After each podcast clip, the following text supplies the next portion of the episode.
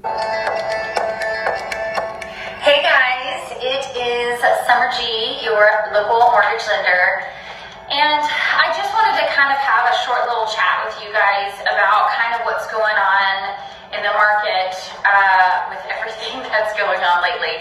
Uh, there's a lot of uncertainty and the, the, you know, the mortgage market and there's still a lot of uh, moving pieces, a lot of volatility. Um, but I really kind of wanted to chat a little bit about what are the options for people that have a mortgage now um, and are having a hard time making those payments.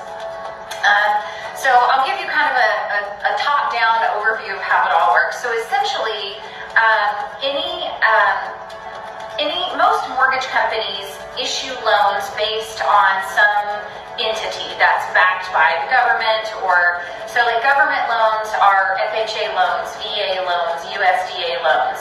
Uh, and then the rest of our conforming uh, loan conventional products are Fannie Mae, Freddie Mac. Um, and most of those are the entities that rule, they're the ones who own those loans who tell us what we can or can't do with them. So basically what they have come out and said is, hey, servicers out there, um, and Caliber is a servicer. Most of the time we service most of our own loans. Uh, they do sell them off every once in a while, but uh, most of the time we keep our own servicing.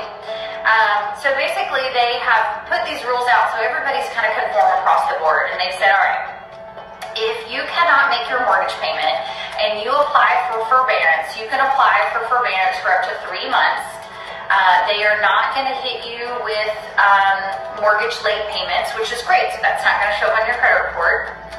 And that they are not going to charge you any late fees for not making your mortgage payments.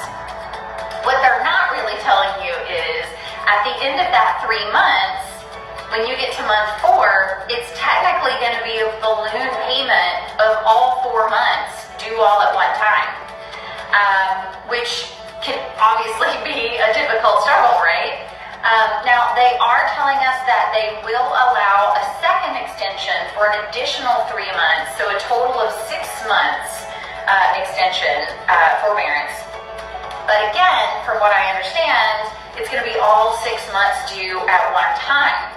Um, when you get there and say you don't have your full three months to catch up plus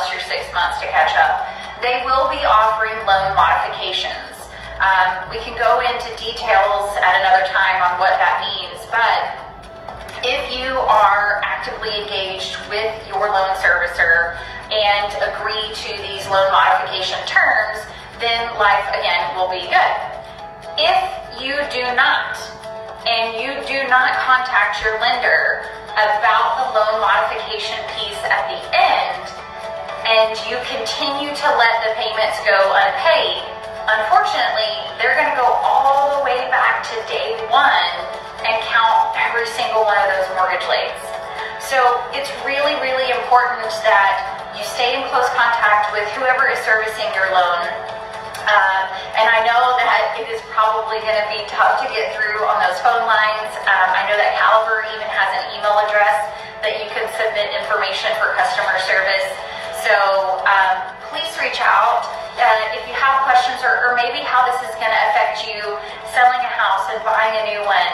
Um, you know, things are kind of changing day by day, and, and they could have something new coming out uh, before we know it. So please reach out. Uh, I'm trying to do my best to stay on top of things for you guys. Uh, if you have additional questions, please let me know. And um, I mean, man, guys, just stay safe, uh, protect yourself, protect one another, and uh, I hope to see everybody soon. Have a great day, guys.